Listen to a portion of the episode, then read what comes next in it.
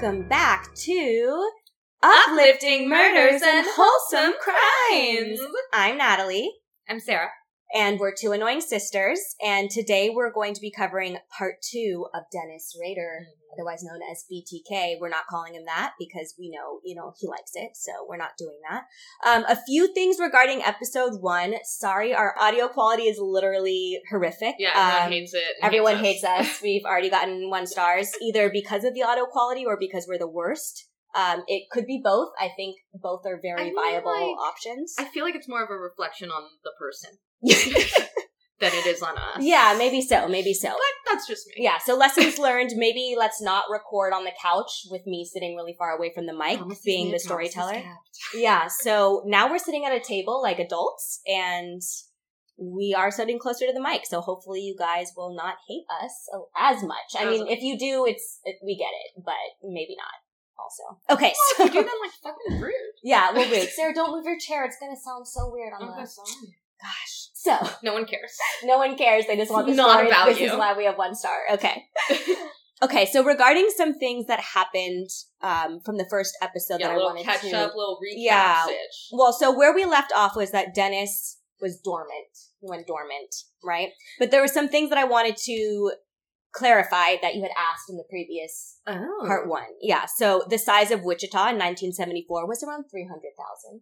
So it was a, a, a city, but it wasn't, you know, a metropolis. It wasn't right, like, yeah. So Shirley Vian's kids were Bud, Stephen, and Stephanie. So there was one girl. Uh huh. Okay. And regarding the Otero, so I actually rewatched his full confession because I wanted a little more info on that. And with the dog, apparently the dog was still inside the house when he first confronted him. So I think the little boy opened the door and he busts in and he says, Rader says in his confession, quote, the dog was a real problem. So I asked Mr. Otero if he could get the dog out. So we had one of the kids put it outside. So uh, okay. that's the situation with the dogs. He also said, or the dog, he also said he did not realize Mr. Otero was home. So he wasn't expecting him to be home. Mr. Otero. Yes, which makes sense because he does he does focus on women, let's be real. Like he, Right. he kind of has a not super Well, because he was obsessed with the wife and daughter. So that Yeah, sense. well, because he doesn't have a specific victimology, but it is women, really. Like that's who he's going He after. hates women. Yeah, he hates he women. Yeah. So getting back into where we left off. So we left off with Dennis having his daughter Kerri in 1978, six months after he killed Nancy Fox. So he literally has a child. And I, so that means that his wife was pregnant when he committed that murder, which is insane to me. Then in 1979, a year later, he graduates, or I don't know exactly how much, but you know, in 1979, he graduated from Wichita State University where he studied criminal justice, which is Wait, he was in school too? Such a multitasker, this Yes. guy. You know. I know, and it's He's in interesting. school. He's a family man. He's making babies. He's, He's killing people. Killing He's people. very, I guess you could say, uh, prolific or productive in a gross, horrific way. um. I would just say like a very like complex, Yeah, like he's, a very like complex like to very say the least. varied varied behaviors. A lot of you know. Yes. So, and also during this time, he has a job at the ADT security, Which is yeah. terrifying. So he had that job from 1974. which shouldn't have had. No. Shouldn't have not have been allowed to have No. that. So he had that job from 1974 to 1988. Okay, when so I was, there- till I was born. yeah, this isn't about you, Sarah. Till my birth. Okay. we just reveal how old we are. Embarrassing. Embarrassing. No, just me. Yeah, well, you know. Okay. So as we're as we've discussed, he's blended into the community without killing for eight years. Uh, there's a lot. Wait, so eight. So he the eight year gap or like dormant dormant Dennis is like a volcano. He's dormant. Um, that's while he's in school and has his baby. Yeah, has his baby. yeah. which makes sense. He's really so busy. he's like too busy to He's like too busy be to- murdering. and Yeah, he's too busy like- to murder. He would like to, but he does like too. yeah. Oh, things. he definitely probably will, and that's something we talk about. It's like he never truly went dormant. He says, "I'm kind of getting ahead of myself." It's more that he just didn't have time. Yeah, sorry, I'm ruining it. Okay, so uh, there are a lot of discussions among criminologists as to why. Mhm. And Scott Bonn, PhD, uh, says that he corresponded with Rader when he was writing his book, Why We Love Serial Killers The Curious Appeal of the World's Most Savage Murders. He says, yeah, yeah. So intense. It's so true, though. Like, we're all such fucking creepy weirdos. Excuse my language, but no, but it's like for me also. It's like it's interesting. the psychology of But it's really fascinating because it's The not psychology normal. is fascinating, but also I am a woman. and the crimes perpetrated on us and like the many womans, it's always a, it's- most of the victims are women. yeah, it's always us. So, it's like for me, I view it as like useful information, like good to know. I, I actually have learned so many things. yes, exactly. Yeah, it's pathetic how many things I learned and how It's stupid very- I realized I was when I it's was very younger. sad and Yeah. dark, but Anywho, so he says, so uh, Scott Bonn says his pattern is very atypical. Most serial killers don't have these lengthy, extensive periods between killings. Um, he told this to Oxygen. So most of them really, really escalate, and oftentimes it's what leads to their undoing. But that's not what happens here, which is really what's so kind of or like um, intriguing, I guess. what's his face, or you're just like an idiot, and you're like Oh yeah, the you was plumber.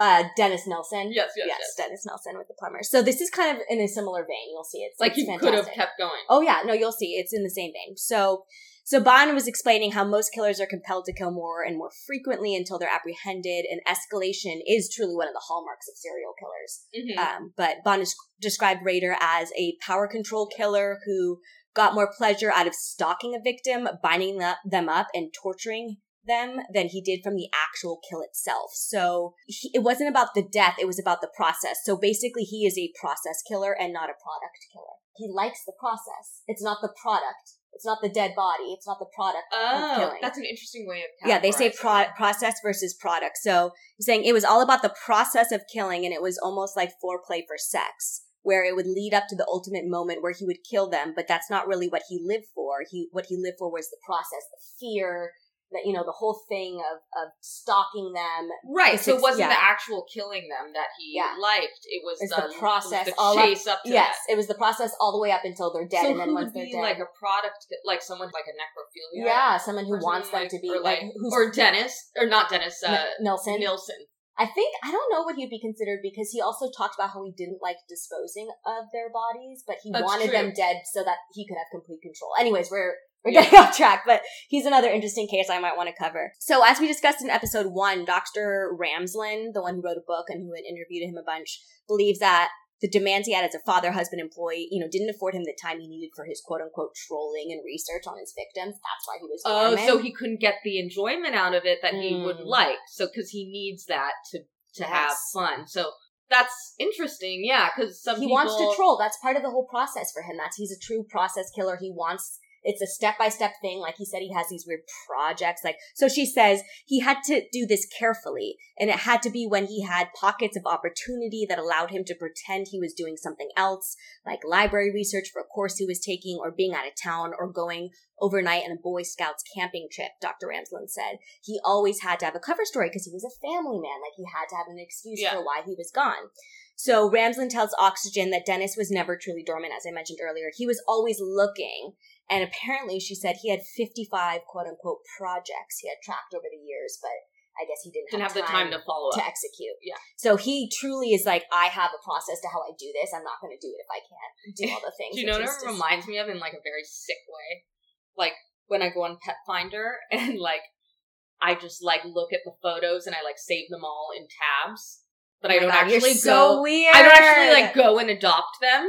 Do you know what I mean? That's not at all like it. You're not trying to murder anyone. No, but I- But I- it's this the it's the stalking. It's this. It's like it for him. It would be like he's like collected like yeah, fifty five dog tabs, and then and hasn't like gone and Yeah, no, he so he's so that's he's not truly dormant. He just doesn't have the time to right. to do his whole like little Oh, spiel, poor like, Dennis. shtick. Yeah, he's Uh, he must be. oh, poor Dennis. So, It must be so hard for him that he can't do his fun like his little murder thing that he likes to do.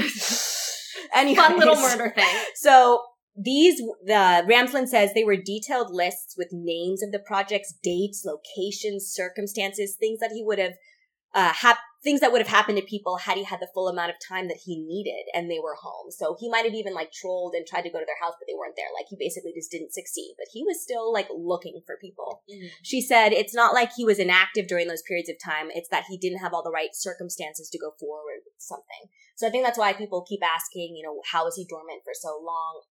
You know, I don't think it was truly a choice. I think he just, he had his way of doing Well, things he and he couldn't dis- execute it. Yeah, he was way he was he was trying to keep up the facade of being the family man, and in order to do that, he had to He had to have a certain process. Yeah. he had well he had to forego certain things. Um, Yeah, but I you know he had his autoeroticism and weird photos he took of himself to sustain him, I guess, for that time.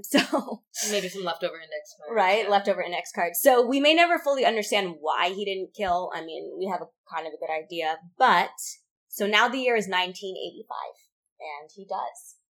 And there's not, I don't even know like what made him switch and actually do it, but what's weird about this one, so this is Marine Hedge. Her name is Marine Hedge, and she was a next door neighbor of Dennis who lived down the street. They knew each other, so this is kind of different than what he had done before. He normally Well, did than his random normal, people. Yeah. Um, they were not close, but it was still extremely risky of him since she was literally right in his immediate area. She knew him. He was I mean, desperate. He was desperita yeah, he was Desperita. We say Desperita because my dog's named Rita and she's always desperate, just FYI. For guys. attention, For yeah. attention, yeah, she's Desperita. But so is Dennis, apparently. Um, so Marine was a 53 year old widow, a mother of four, and a grandmother. Um, Rader told Ramsland that he's Wait, how old was she? 53. Interesting. Yeah, so like he, like I said, he doesn't have that specific. I mean, it's just Victim older profile? than his his other like target. You know, like there were people. There were obviously there were other people that he killed that weren't like his main Yes. victim that he was like focused on, but like the m- people that were his main, the women that were his main victims were generally like Young adults. like yeah, Yeah. And or then like or a child. Children. But no, she's a she's a 53 year old, you know, grandma. Uh, Rader told Ramsland that he saw her one day and suddenly she became his next project. Like that was it. He's, Um, yeah, He couldn't get the fantasy out of his head, uh, and he knew the layout of her house because it matched his. Because they're, you know, they're, they probably have one of those, you know, cookie cutter style neighborhoods. I'm guessing, um, and he knew how he could get in without getting caught. So I think it was a convenience thing. Mhm. A lot of it. Um, so- yeah. It, it was he was desperita and.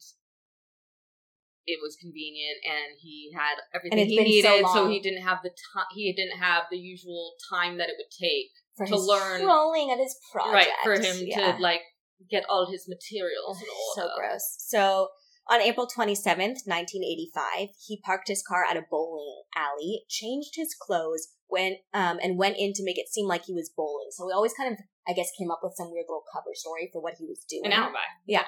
Um, then called a taxi with his quote unquote hit kit, you know, his little bag that he carried with all his like gross murder tools. Um, so he put his hit kit in a bowling bag and he pretended he was drunk in the cab and asked him to let him out by a park near Marine's house and he walked to her house from there. Which is just okay. So in his Wow, court testimony, like so thought out. yeah, oh yeah, he's premeditated to the max. Like, but every aspect, every aspect of it. like, and and not just planning ahead, but also making it look normal, like Yeah. typical, like making him like blend into the surrounding area. I think really that's why he got away with it for so long because they just couldn't figure out his they couldn't figure him out. Mhm. So, um, in his court testimony after his arrest, he tells the judge, "Well, quote, well, as before I was going to have uh, sexual fantasies, so I brought my hit kit, um, and lo and behold, her car was there. So he calls it a hit kit. Yeah, that's what he calls it. Ew, let's not call it that.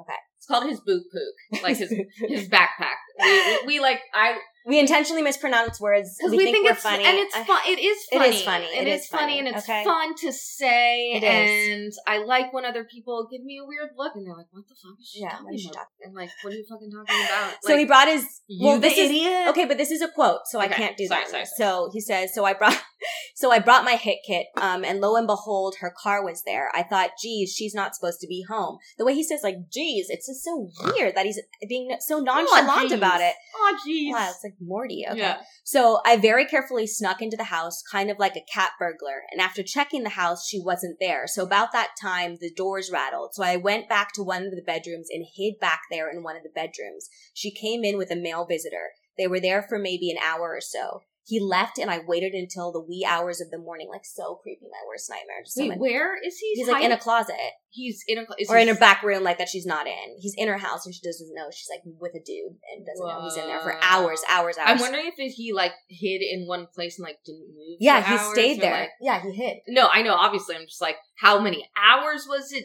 It was hours. He's like, I then proceeded to sneak into her bedroom and flipped the lights on real quick. Like, I think the bathroom lights. I didn't want to flip her lights on. She screamed and I jumped on the bed and strangled her manually. The way he just says that, so like, this is this is the story.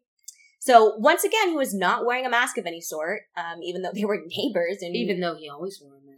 No, no, yeah, I he know. I mean, I mean in life, like the facade. oh yes, the such a dark- facade. I know, So, um, yeah, so he, it's just weird how sometimes he uses the mask as his excuse for killing them, but clearly, like, No. he never wore a mask, even though he had his gross book poop of, of tools. Jesus. Okay. So, sh- of course, sadly, she died quickly of strangulation. And once, this is also different from his previous crimes. Mhm. Once she was dead, he drove her body to the Lutheran church that he was part of, which is just so awful. another risk. Yeah. So he drove her to her but body. also normal for him to be seen there. Yes, this is he's like president of like the council or something. So he drove her body to the Lutheran church he attended and tied her up, taking pictures of her in different forms of bondage. After that, he found a ditch and hid her there, and it took eight days for her to be found. in a ditch like by the church. No, he kind of just drove off like a few blocks and put her. In. Oh, that's interesting. yeah. So he's So this is like a first dumping. yes, exactly. Uh, not what he's you know his he likes- normal mo. Normally, he likes being in the home and like and doing leaving them there and wanting the them to yeah and wanting them to know that it was him, right? You Right. know? So this But is now this is a different mo, which is why once again because so it's more track. of a risk. Yeah. So it's like yeah, Yeah. So he says, since I was in the sexual fantasy, I went ahead and stripped her and probably went ahead.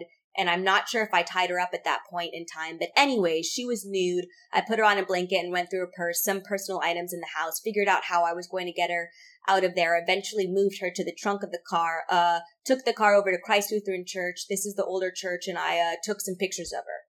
The judge asked what type of camera he said, and he says, uh, Polaroid. And when asked if he kept them, he said, yes, the police probably have them. He's so weird. He even at one point kind of smacks his lips when he's trying to remember something and goes like, and it's just so weird. He's like retelling like a, a like when he went on a trip with his family to Hawaii or something. It's so weird. Well, just like the non-emotion of Yes, it. Yeah. complete It's, like, lack very, of emotion. like- absolutely no emotion there whatsoever. Yeah. Um, like he's reading off a grocery list. Right. It's so weird. So this was, you know, this was the first time Dennis made an effort to have his crimes not discovered. It's not the usual MO of quote unquote BTK. Um, you know, in the home, phone lines cut, strangulation, leaving the body at home. And it occurred eight years later after, you know, his last known murders. So it wasn't entirely surprising that the Wichita police didn't connect it to him initially. It was just so different than what he was doing before. Yeah. Um, you know what? It's what's extra creepy about this one is apparently Kerri, his daughter, was afraid when she heard about the murder because it was so close to home.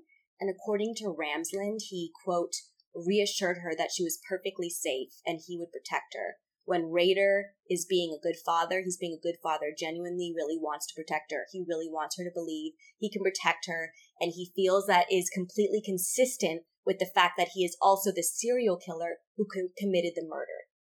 It reminds me so much of Prodigal Son, that show on Fox, which is about like a serial killer's relationship with his children.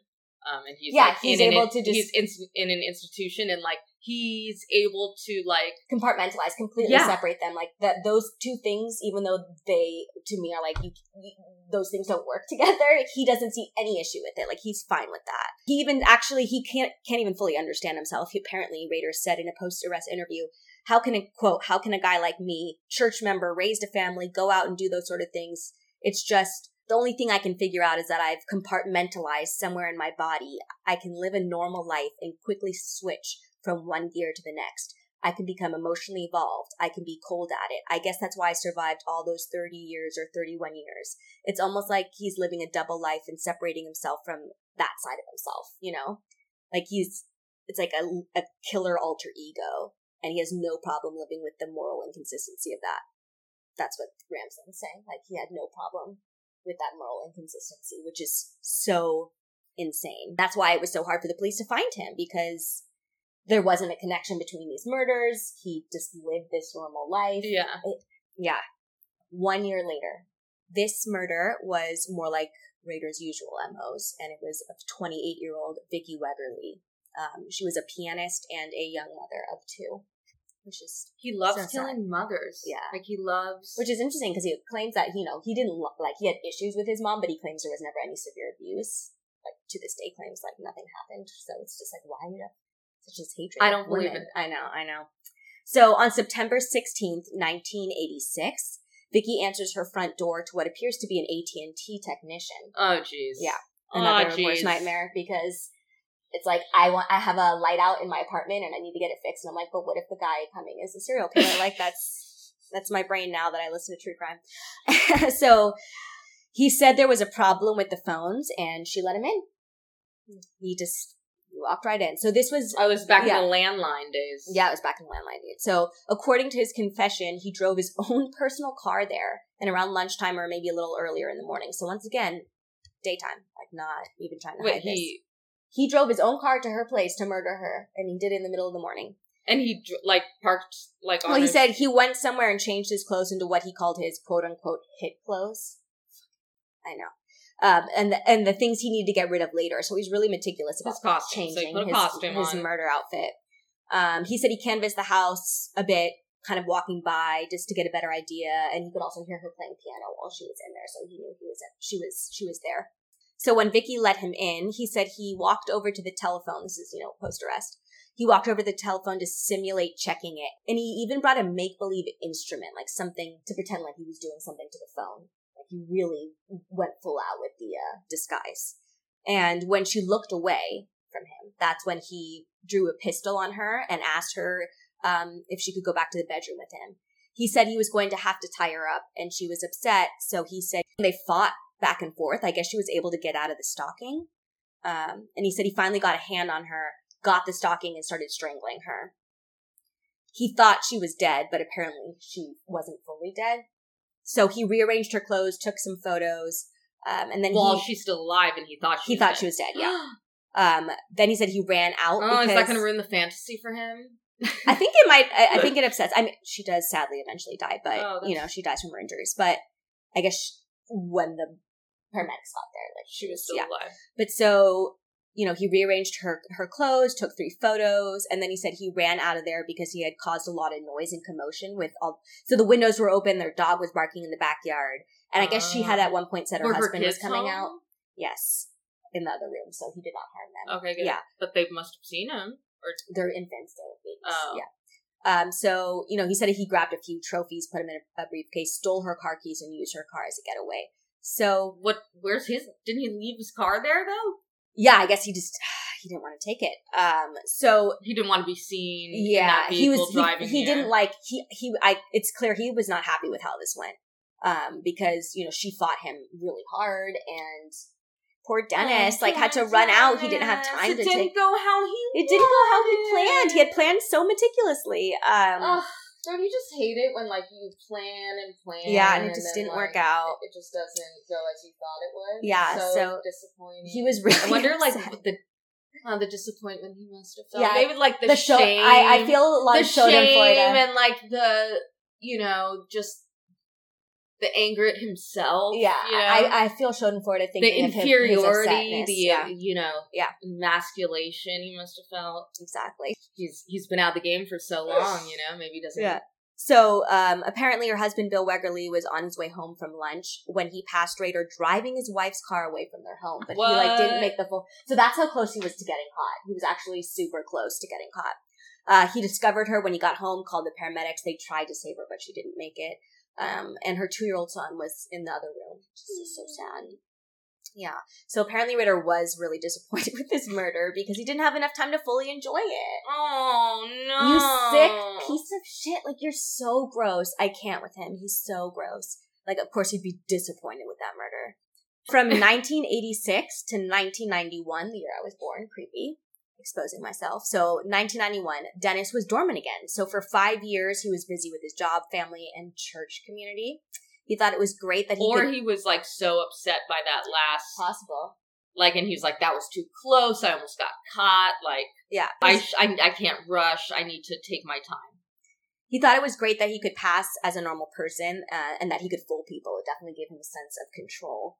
Then he lost his job in 1991. Did he like follow the murders in the newspaper or anything? Oh, I'm like- sure he did because remember he was communicating in the media, but he was not communicating to the media with these ones, Right, Which is why they couldn't find him. I'm sure he was, but it doesn't, you know, specify. Um, but so you know, he lost his job in 1991, and that once again caused him to have low self esteem. He felt emasculated, and he needed to establish control again. So by murdering women By because murdering that's the only way to do it. that's clearly the only It's way the to only do way. it. It's his only option. Yeah. So he claimed his 10th and final victim on January 19th, 1991, killing again an older woman, 62 year old Dolores Oh Davis. wow, that's his eldest. Yeah. So Dolores was a mother and grandmother and adored her family. This is so sad. Um, so Dennis was very meticulous about not leaving a trace with this one. He would drive to one location, change his clothes from what he was originally wearing around people that day, um, went to another place, parked his car, then arranged his book pook, and then walked to Dolores's house. So he was like all sneaky and creepy about it. So he Mhm. really, I think he really enjoyed that part. I think there was a He thinks he's like really smart. yeah, I think he he got a thrill out of all so of you planning. you think you're really smart. Yeah. So he said he had spent time outside the house and it was very cold at night and he had had reservations about going in because he had cased her house but wasn't sure how he was going to do it. Um, and he decided, which was weird because kind of unlike what he did normally, to use a concrete block and throw it through a glass window on the Oh, patio that's a lot of noise, Yeah. though. and went in the house. So she came, she clear, she heard it. She came out of the Well, yeah, bedroom. Wouldn't the neighbors hear that? Yeah, I, I know it's, it's yeah. So she came out of the Get it, bedroom Dennis. and he What's the said, "Deal, Dennis." He said he was on the run, so he had this whole weird story. He handcuffed her. He told her he would like to get some, you know, food, cart, and he wanted her car. And he said, "quote Rest assured, her, uh, rest assured her, calmed her down a little bit, like, like acting like he was like, cared about her feelings. It was so weird the way he said it. No, it's Um, just like fucking paternalistic. yeah. bullshit. Then he then pretended to go check out the car and the house and get some food, and pretended like he was going to leave. And then he removed her handcuffs, tied her up, went through her things in her room, taking some items, and strangled her with pantyhose. wait, wait, wait. I'm sorry. So he He wanted he, he like thro- he throws a con- concrete thing through the window. yes She comes down. yes He calms her or handcuffs her first. both. I mean, he he handcuffs her, telling her that it's um he's just trying to get some stuff from her, making it seem like he's not going to physically hurt Okay, so kind of like what he did with the, for, the Oteros, Oteros. kind of like that, yes. He's like, I'm not going to kill you. I just like want. he kind of does that. He, he he likes to.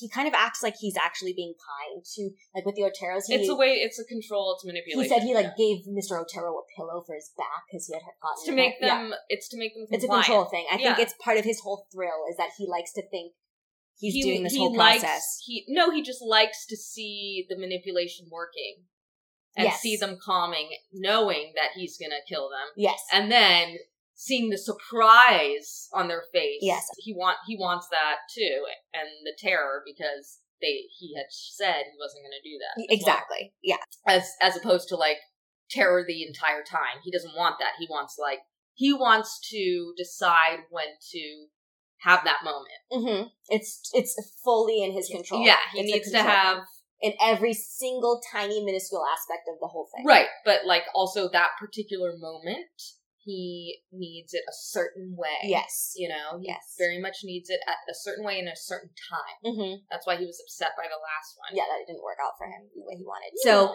he really planned this one, and he even said himself in his confession that, like Marine Hedge, he had wrapped her up in a blanket and dumped her under a bridge. So oh, so another dumping. yeah, so he dumps Dolores under a bridge, which is just horrific. So after dumping her body, Rader returns to this is so creepy and not what he had done before. He put a mask on her the following day to quote pretty her up before taking pictures. He says of the mask that quote, that's my mask. I wear that mask too. I pose myself in bondage pictures with this mask. You'll find those in my stash. So he puts a mask on her. So like makeup. no, like a face mask. Like Oh. a white face mask. Like a scream mask. A mask. What? Yeah, he puts a mask on her face. Yeah. Um, So she was is this under the bridge that he? yeah, he dumps her and then gets a mask and puts, it on her and takes photos of her. under this bridge. yeah, with it, with her bondage. Just like, is this in broad daylight? Is it night? Like, Eh, we don't know. That is not clear when he takes the pictures, but obviously no one saw because they didn't. But so she was discovered 13 days later on February 1st, 1991, bound and strangled with the mask over her face, which is what a disturbing.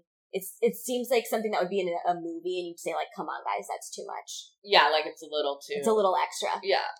But apparently, it's not because he really did that. People are insane terrifying. and the, the worst. So the bizarreness really threw off the police, um, and they did not connect it to the BTK killer because they had not heard from him since 1978 when he took credit for Nancy and it's a different. It's a different mo yeah, too. It seems like at and least. yeah, they they really expected him to communicate with them when he was committing crimes like he had in the past, and he was not taking Yeah. credit for this. The only one that fits is that is um, what's her name? The the twenty eight year old was Vicki? Wegger, Vicki Wegerle. Yeah, Yeah. Vicki. She fits the um Dennis's like stupid name um mo. You know, but the two elder women who were dumped don't fit that mo. So I don't see how they would connect that without him telling.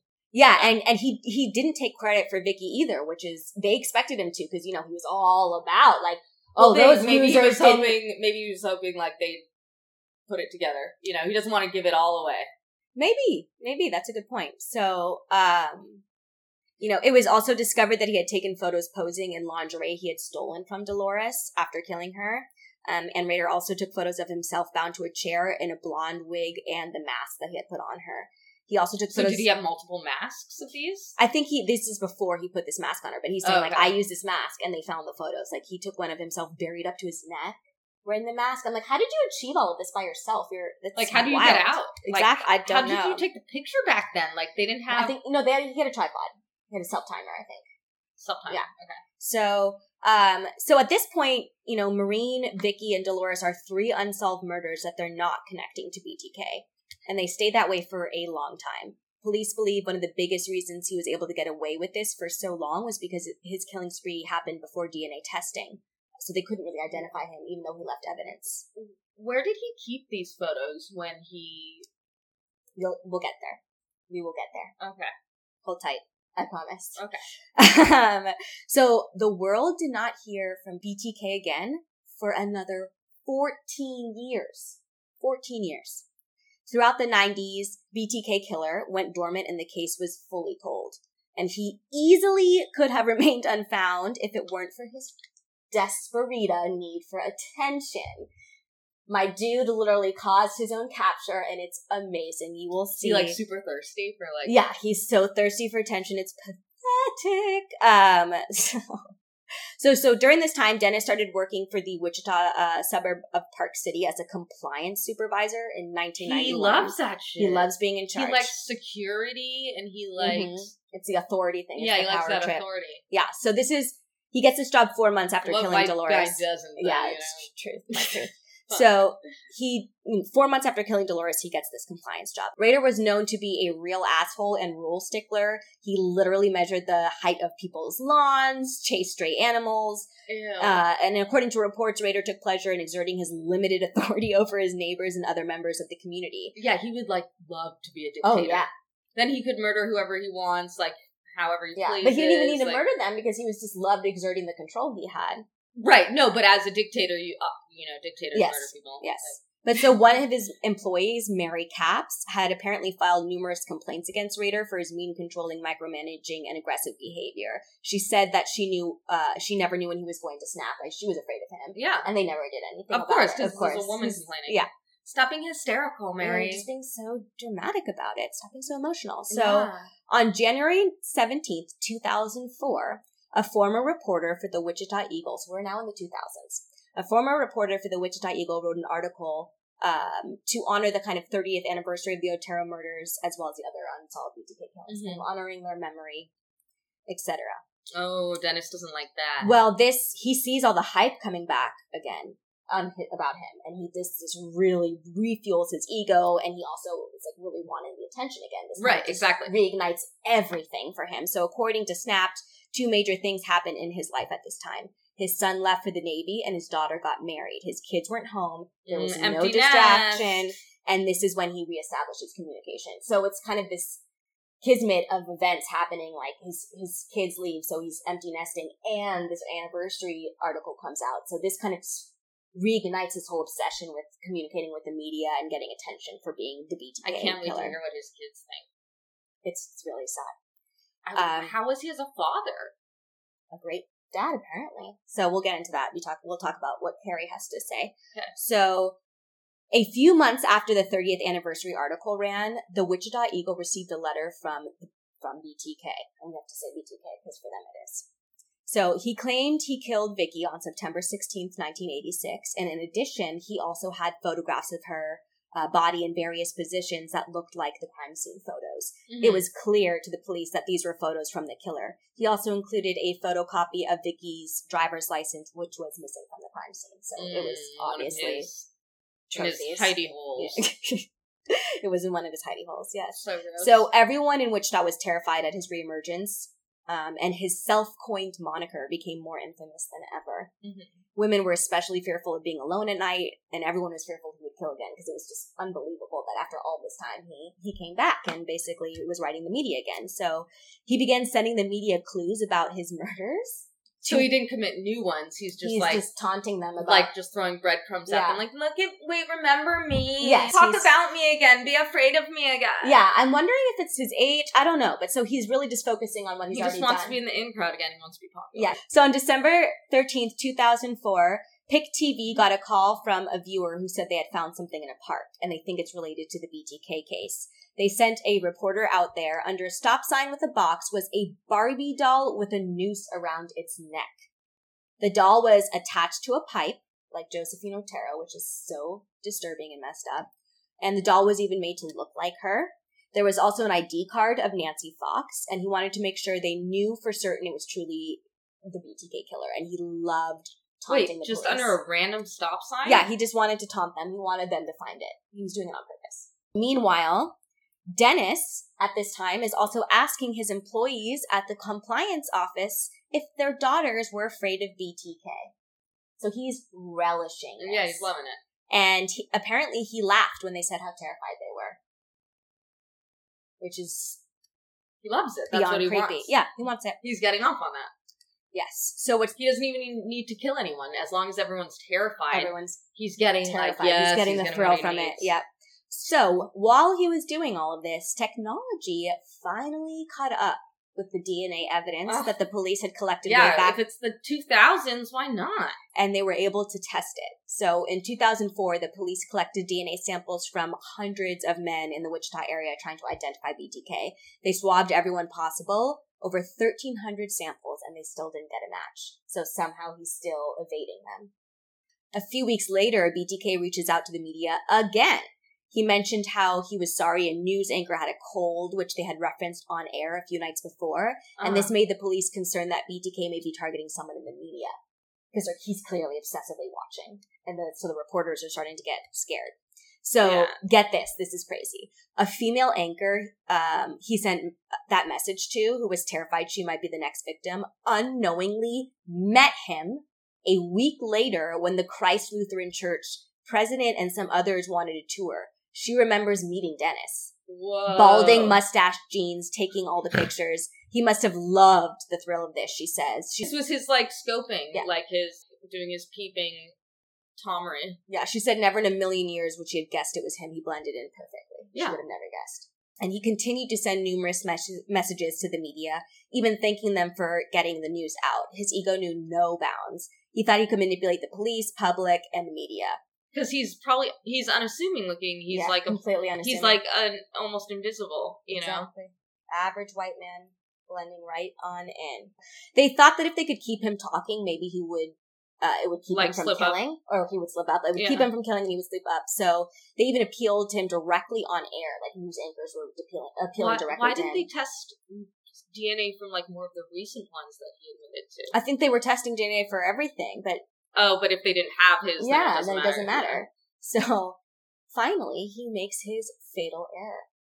Trusting the police. And you'll see what I mean here. It's really funny. So, January 25th, 2005, This is the uplifting moment. This is the uplifting moment. We know murders aren't uplifting, Yeah. but him getting caught is very uplifting. So, and it, and particularly in the way it happens. yes, hopefully, it's I'll see if it's so stupid. Yeah, it's Okay. so stupid. So, January 25th, 2005, KAKE TV got another message. This time about a cereal box he left in the back of a truck in a parking lot lot as a joke about serial killers. Like he's that weird, so he's like thinks he's being really funny. Oh my god, did you leave like fingerprints? No, no, no, no. It's way better, Sarah. Just wait with it. Fingerprints is that's Yeah, this is it's is he literally caused you some capture. So they called the police and investigators go to the scene. In the box there was a there was jewelry from a burglary burglary Oh, victim there in the wasn't cereal in seventies, as well as a note. He said, quote, Can I communicate with floppy and not be traced to a to a computer? Be honest. the way he wanted them to tell him if it was okay to communicate by floppy disk without being traced was to post, quote, Rex, it will be okay, in the classifieds of a newspaper. So, um, shockingly, the police were like, yeah, of course you can't be traced. Of course not. You can't be traced by that. That's fine. Why, why would they, by a floppy disk. why would they tell him the truth? Why would they tell him? Like, he literally thought they had some sort of rapport and like, they wouldn't lie to him about that. It's like, ki- like, Since we're such good Yeah. friends, and you're because you're so obsessed with me, you know, and like you you talk about me all the time. Yeah. So like I feel like, I can trust you because it seems like you're really into Like, me. you think that technology doesn't leave a digital trace, my dude? Like, I mean, well, he's He's a boomer. Yeah. So three days later, he sees the police reply and believes he's he's good to go with that floppy disk. right? They receive they receive a floppy. There's only one file. On the file, it says, "quote This is a test." So basically, he was just testing out to see if this would work as a line of communication between them. He wanted to be able to send them more information. Um, and of course, because he's old and also a dumb narcissist, he didn't think that you could, I don't know, maybe retrieve like previously deleted files. Uh, you could see, you could trace who he didn't was even using it. use, use a new Oh, floppy disk. Nope, nope. He literally they were he printed something and floppy floppies apparently track who the program is registered to. And it showed somebody named Dennis and that the disc had been registered to a Christ Lutheran church. My dude did not even use a fucking new one. He used one he was using for like his, his church with his name on it. Oh my god! And he sent it to them. like he sent them take one from the library. Yeah, anything. And do anything else. Do anything other than that. Yeah. Literally anything other than, Than handing you them. It's, it's like in it's modern day times, it'd be like, here's my cell phone. That is unlocked. You may, Here's my unlocked cell phone. you may look at it. Yeah, look like, at it, but don't, but don't. but don't see who it's registered to. yeah, but don't like. So they realized that a Dennis Rader was the president of the Christ Lutheran Church. They had him. They were shocked um, that he was a family man, and they knew they needed DNA before making an arrest because this was so like insane, Yeah, right? Um, they thought uh, asking him directly would be way too risky. they should take it from his kids. So smart. So they were able to subpoena the records of Kerri, the daughter, Yeah. um, Rader's daughter, and compare a routine pap smear Yeah. she had recently gotten Yes, to familial match. exactly. It was a familial match. Wow. Wait, they can just get. They can just take our paps. No, it's a subpoena. They can just take it. They had they had probable cause. Yeah. Is there? So there's DNA in. How long I mean, is yeah, the DNA last of a pap? Like how long is that? it must have been recent. I don't know. I didn't look into that. It's a little bit of a tangent. Um, Sorry. Yeah. I'm just concerned. I know. So once they had the DNA, they knew they could get him, and Dennis was arrested on February 25th, 2005, while driving near his home. Lead investigator Ken Landwehr says Rader was shocked the police lied to him about the floppy disk. Oh my god! Wait, did they just like pull him over? Yeah. And so he thought he was being pulled over for like. yeah, I don't think he didn't. He didn't know at first, and then once he knew, he knew. So he was especially mad at Ken, who he called by the policeman. So Dennis was mad at Ken. So he knew who he was when he pulled him over. You'll see. So let me. Okay. Yeah. So he said he was especially mad at Ken, who he called by his first name and thought they had a relationship. So Ken. So once they pulled over and Dennis saw Ken was there, who was the head of homicide, he knew what it was about. He didn't. Oh, okay. Yes. So from Snapped, they say Rader was arrested while driving near his home in Park City shortly after noon on February 25th, 2005. An, os- an officer asked Mr. Rader, do you know why you're going downtown. Rader replied, "Oh, I have suspicions. Why?" Yep. They brought him to a task force office and interviewed him. He never denied what he did. He said, "quote Oh, he never denied. Yeah. no, he was beyond caught and he knew it. He said, I was not planning on being caught. I just played cat and mouse too long with the police and they finally figured it out. After three hours, he admitted to killing Maureen and Dolores and he wanted credit for what he had done. The police now realize um, he's responsible for 10 murders from 1974 to 1991. So they did not know about the last few, the last 3 Uh-huh. until after his arrest because he had not previously claimed Right. credit for that. Um, his neighbors and fellow church members were stunned by the news, unable to believe that the man they knew was the serial killer that had haunted the area for so long. Yeah, especially the ones like right on their block too. Oh, could you imagine your like average white male neighbor just turning out to be a prolific Yes. serial killer? Yes, I could, yes. Now I can, but uh, no, ago, I don't think especially so. yes, yes. Always. Yeah. So Growing up, I was convinced. yeah, you you were scared that burglars were gonna come in your room all the time. You were paranoid. Anyway, so Not burglars, murderers specifically. specifically murderers through your window. and or kidnappers. Yeah. and or murderous kidnappers. kidnappers. Yes.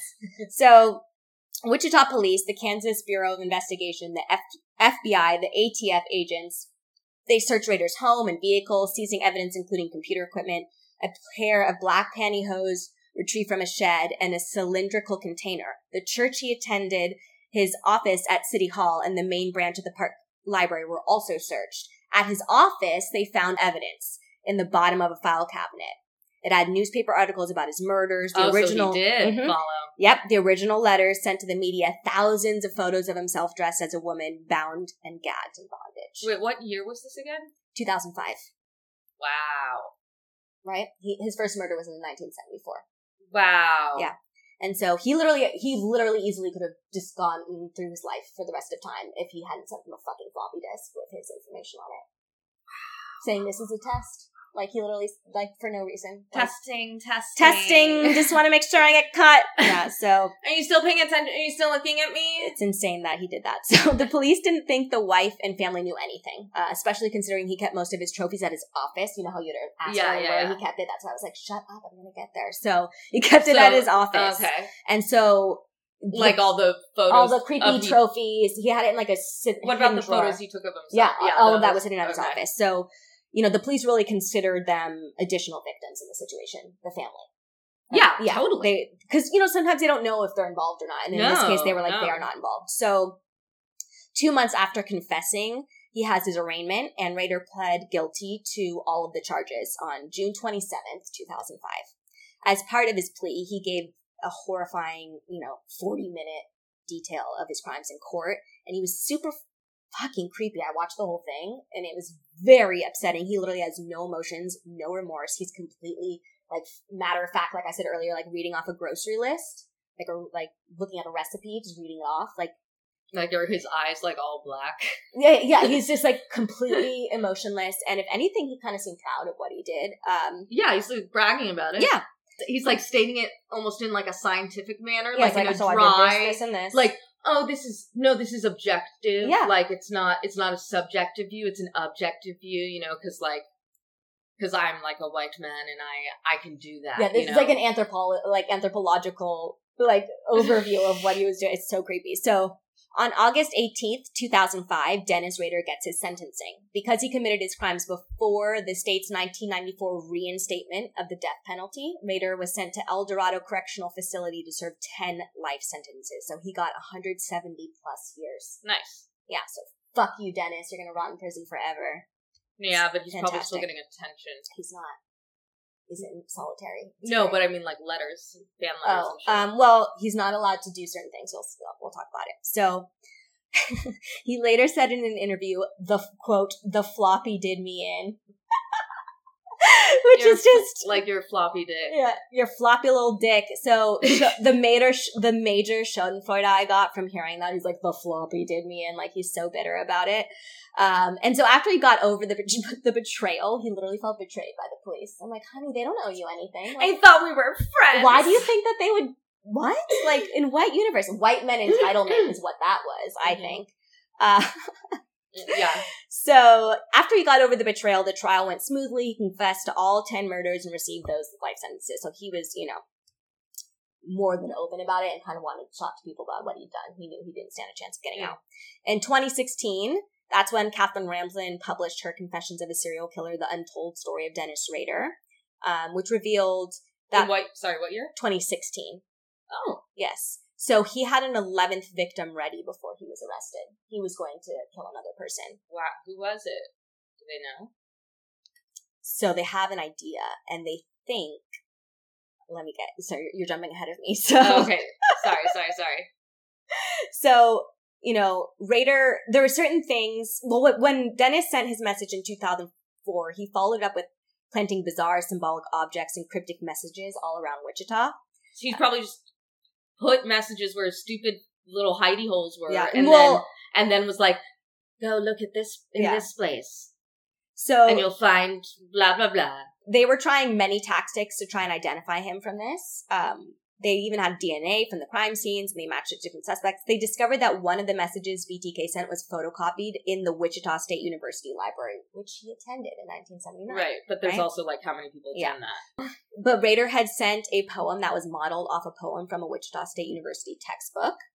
So they believed that the killer had attended that university. That was a theory. Yeah, but still, even so, Another theory was that he was a police officer because sometimes he used police lingo in his messages and he was a compliance officer. So it's interesting. They were like kind of on the right track. They just weren't getting there. well, he gave them clues. yeah.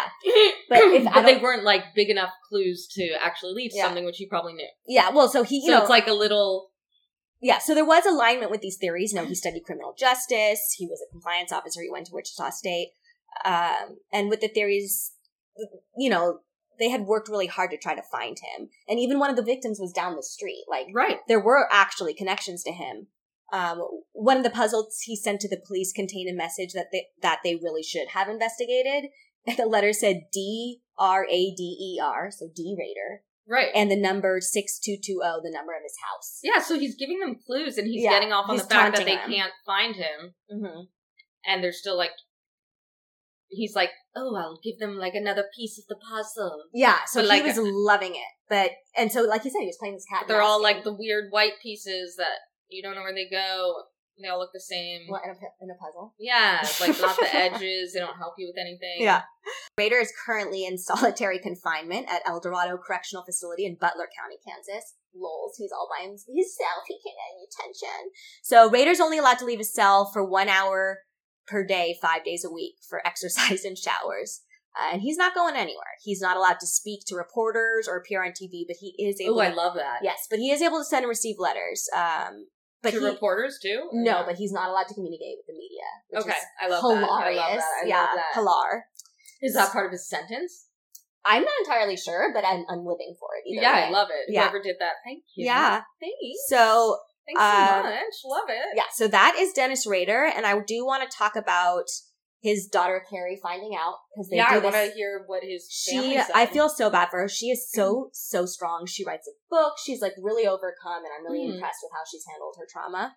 Um, I don't know much about the brother. I think he's more private, but I think they're all. I mean, dealing people well. deal with it in different ways. So in 2019, Kerri wrote a book about being Rader's daughter called A Serial Killer's Daughter My Story of Faith, Love, and Overcoming. Great title. Yeah, she's amazing. She says she wrote the book as a kind of catharsis and way to release the anger she felt inside. It's very lemonade of her. So Rader apparently has not read the book because he's not allowed access to true crime, which makes sense. Oh my god, I love that so much. He can't even say what. Oh my god, that's gotta kill him. Yeah. He can't even because she probably doesn't talk to him anymore. No, well, he's written her, but she doesn't. yet. Right, so he doesn't know No. what she thinks. He, but and so, he'll never fucking know. but so, so he says, but, but he did write four page letter to KCTV five, so he's still trying. Like he wrote a letter to the media, but they like don't, you know. So he says, I'm not sure how the book is written or or how far she throws me under the bus. Like, Fuck you, dude. How far she throws me under the bus. I broke her heart and the other family members, coworkers, friends, relatives, and others. She certainly has that right. Which is just, it's so weird. It's like, throw you under the bus. You murdered people. Right. But then also he's like, but she has that right. Like, what the fuck? So apparently there was a like, well, because he's like, she should just love me because I'm her dad. yeah. And like, it shouldn't matter what I did. Apparently there was a hand drawn crest with the letters CL on the letter. It stands for just it stands for quote caveland. Which is how he describes his living situation in solitary. LOL. I literally screamed when I read that. Um, he clearly misses the attention. I'm sorry. That's not. Caveland. He's not very creative. No, he. I feel like he like finds he thinks, he, he's is. a genius. Like he thinks he's so like it's like honey Heidi holes. Just you wait. We're gonna go into the psychology of some of the things he says. Uh, there's more of his own Oh lexicon. Like he has his own lingo. It's and I mean, normally we I'm all our normally I'm all about all about it. I'm all about like our own language, but Yeah. um not when it's Dennis Rader because he's 'Cause he's- not when it's for murderers, because murderers shouldn't have nice. they're not allowed to have fun. That's not They allowed. can't have nice fun things. Like he sucks way too much and is a piece of shit. Like he's not allowed to have his own little Not allowed. No. Not allowed. So this is really sad. The way Kerri found out about her dad, for her, it was a normal day. She had slept in. She was a substitute teacher and had the day off. oh, she's a teacher. Yeah, she's a really nice. I love that. She's an amazing person. So there's a knock on her door. She's confused. Uh, then he says as he's you would be. yeah. How old is she at this point? she's in her early twenties. Oh my fuck! Yeah, can you like imagine? 26. Like, can you imagine? No, it's horrific. She's confused. They say it's the FBI, and she has no idea why he's there. And he asks, "Do you know who BTK is?" And she says, "You mean the person who is wanted for murders back in Kansas?" I think she's moved. She's like not living in Kansas right now. I can't remember where she is, but Yeah. and he says, "quote Your dad has been arrested as BTK." And she thought she was going to pass out. yeah, like Luke, I am your Yeah. father. At first, she tried to literally. At first, she tried to alibi him, talking about how what a great man he was. Like she was in denial for a second. Yeah, of course, like, as one would be. Yeah, her brother too was Because they mu- they're like, no, you must have gotten it wrong. yeah, like, right. That's the that's how fucking good he was at the facade. That's how Yeah. well he hit it. His his. dark side. That's how great his mask was. Yeah, It's how it's it- horrific, Yeah. horrifying. It really shows you that anyone could be a psychopath killer if they know how to blend in well enough. Yeah. it's really scary. So, you know, her and her brother were completely shocked. Um, he was really, you know, truly able to live this double life. So her brother was stationed in Connecticut with the Navy when he found out. Um, and she knew there was no way her mother was involved, but she was worried about her. So Yeah. she wasn't yeah very worried about her so she wasn't able to talk to her mom or brother until about six or seven hours after the arrest so imagine that agony Why not- not? i'm not entirely Did they- sure maybe they took her like phone. yeah maybe they like separated them for like questioning and shit i'm not Yeah, so they sure. wouldn't like quote unquote get their stories straight. You know, so They wanted it's to like make they wanted to make yeah. sure they. all always yeah kosher so Yeah. when she first Coach. yeah when she first heard her mom's voice on the phone she heard her grief and loss when the mom found out she was in you know complete despair like absolute despair As one would Yeah. be. Yeah. And while the family was initially in disbelief, um, you know, Dennis is literally confessing his crimes. Like they can't believe it's happening. And he's having the best time. and like just talking about everything he's done. Yeah, he's Mhm. loving it. So Kerri sadly made the mistake of Googling BTK and truly discovering what he'd done. And she said it was just absolutely traumatizing. Absolutely traumatizing. And she knows like it, as she was being Mm-hmm. like it- Raised. Well, like, right wasn't it she a was- year after she was born though? It was six months after, six months after his, I can't remember who he killed, but he had it her. Yeah, or his wife had. So his wife was pregnant when he murdered someone. right with Or her. with her. Yeah, so I just can't imagine the pain that she it's like finding through. out that like Our yeah. dad, I can't, I can't deal with it. Can't won't No. won't entertain it, Not- and we're done. Okay. Yeah, so it's just, she's really overcome though. She's made the most of her life and, you know, is doing as well as one can considering. I'm really Yeah. impressed with, with, with her resilience there. So, She had any like no, like I, his kids had any psychological Mm. issues? Like not that I've read. No, I didn't read anything. Um, I mean, Ra- Rader did write to his daughter in 2005, right when he was arrested, to Kerri, saying he's so sorry things got away from him like a cat and mouse caught up with him. He said, "You will always be my baby girl. I raised right, proud, independent. Hopefully, someday your heart will mend and you can forgive me. Life before was before the arrest was a good time, and the dark side took me away." It's like The you know, well, remember how we blamed the devil and shit, like yeah, which we're going to talk about a little more. it Um, wasn't me. so when asked how she could correspond with BTK, she says like, uh, so I guess she did kind of write a few letters, but like is not really talking to him. She she does say, you know, I'm talking to my father, the man I lived with and loved for 26 years. She loves the man she knew, but not BTK. Right. She says criminologists will say her dad is a psychopath, incapable of feeling, but she doesn't know it. Like she doesn't know a psychopath. That was not the man uh, she knew and loved. So she has a tendency to try to compartmentalize and to disassociate. Um, you know, there was this person she loved and adored who could be gruff sometimes and, and, you know, she said even a few times abusive, but then on the other side, um, you know, there's this insane, torturous, violent, horrific man, she says. And she doesn't know that man. So if she is going to get caught up in every day and live her life, she has to like separate them. Otherwise she can't. No, she has to. Yeah. Also, just for her own survival. yeah, sake. she has to separate them. because in order not to go insane. Yeah, and also literally- and also not to like blame herself exactly. Like she. because she didn't. There's no way she could have known. Mm-mm. Um, and well, it doesn't sound like he was a great father. If he was sometimes I think he was just. I think he was just kind of old school, like authoritarian style dad. It didn't seem like it was serious. Like they clearly really loved him and were shocked to hear like that he was doing- verbal abuse. Yeah, it didn't. It didn't sound like sh- like she loved him. Like they loved him. They were Right. a, ha- a quote unquote happy family. and you know, he made them believe that he loved them. yeah, completely. She like could not fathom it. It's it's just so sad. So talking about his psychology. So one thing that I've kind of noticed uh, is that he acts almost like he thinks he's being kind of kind and thoughtful towards his victims. So we kind of talked about this a little earlier. But for example, with the Oteros, he said that he gave Mr. Otero a pillow to make him more comfortable because he had recently been in a car accident, and then proceeds to murder him. Right. Like, how does that? How do you reconcile that? No, I think he's just showing the depth that like Of his sadism? Yes, and also uh, t- the like the length to which he he knew about these people, like the the the Yeah. tr- quote unquote trolling, Right. i- stalking involved. Like he knew those little minute details that it's really creepy, and like they might come across as thoughtful, but in the moment, but like It just at- shows how sick in really hindsight, Yeah. it it to me it's terrifying because it's like, um, how do you know that I was in a car accident? Like random person who just broke into my Right, house. right. What? right. So Like, what else do you know about me? What the fuck? Yeah. Well, so another example is with Shirley Vian. When he forces himself in the house with the gun, he told her, quote, I had problems with sexual fantasies. And that after they put the kids in the bathroom and he tied the door, he proceeded to tie her up. She got, she got sick, threw up. I got her a glass of water, comforted her a little bit. Then I went ahead and tied her up and then put a bag over her head and strangled her. Well, yeah, because you don't want to kill someone sick. That like kind of takes the fun out of it, right?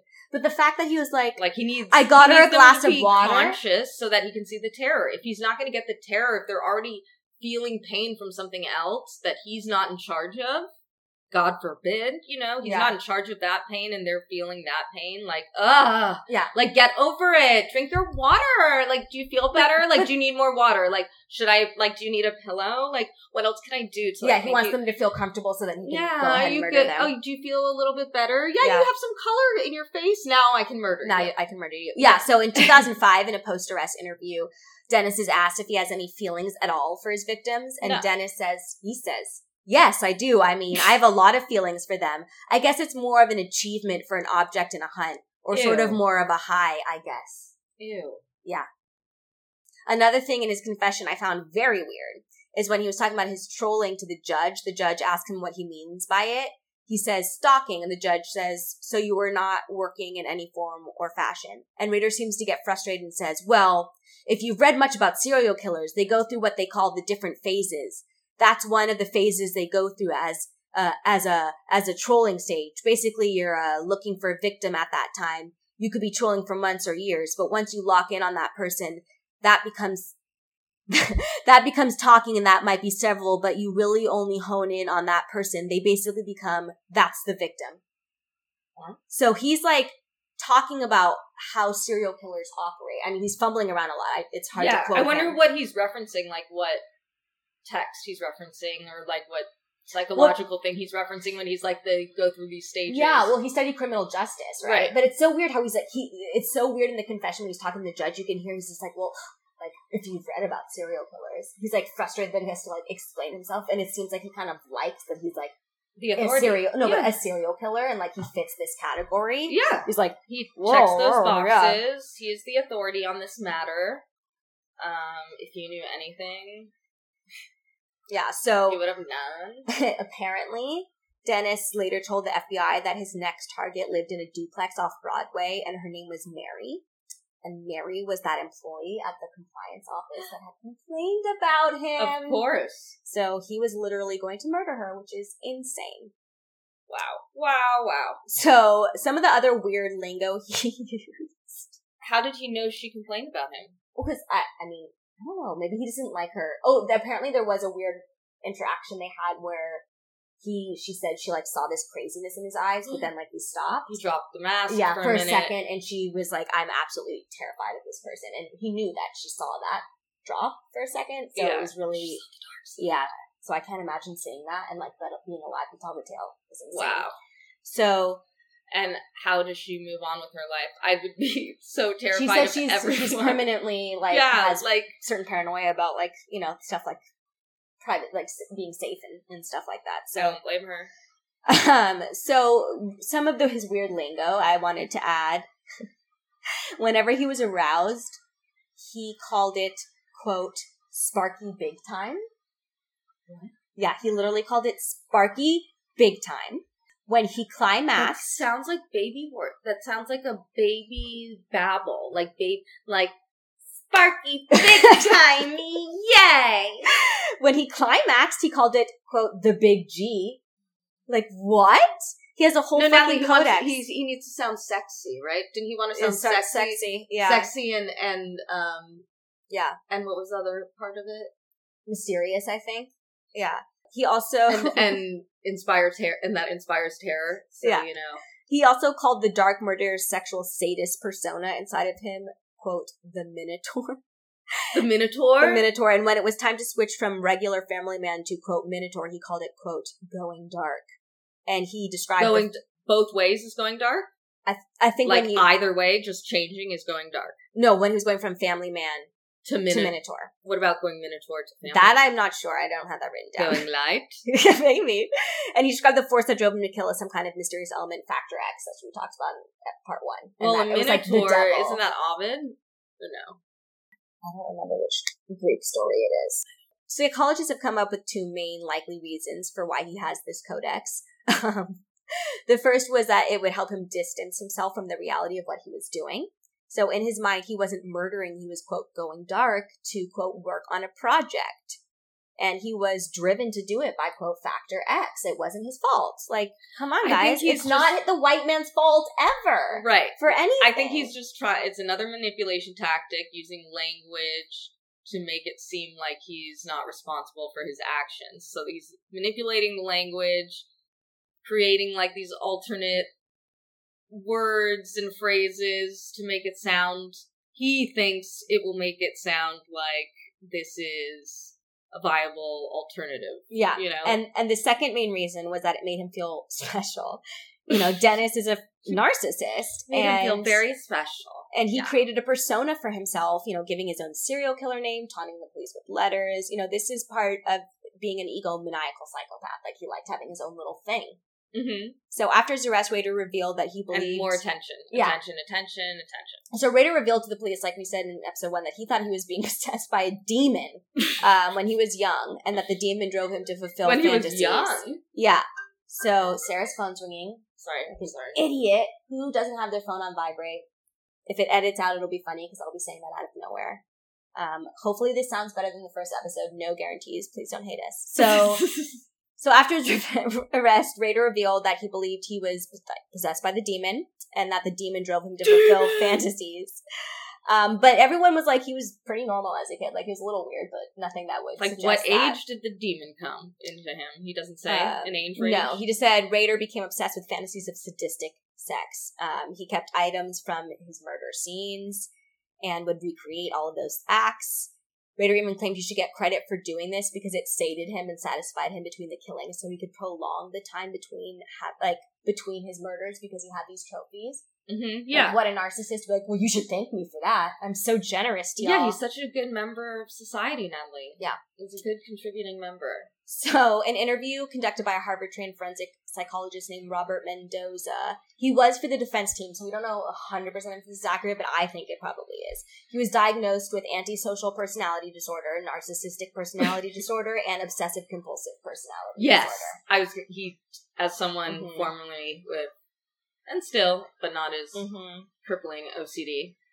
Yeah. I definitely the control and like the order and the specific and the changing and everything had to be just so. very and he was so yeah. disappointed when it didn't go his way.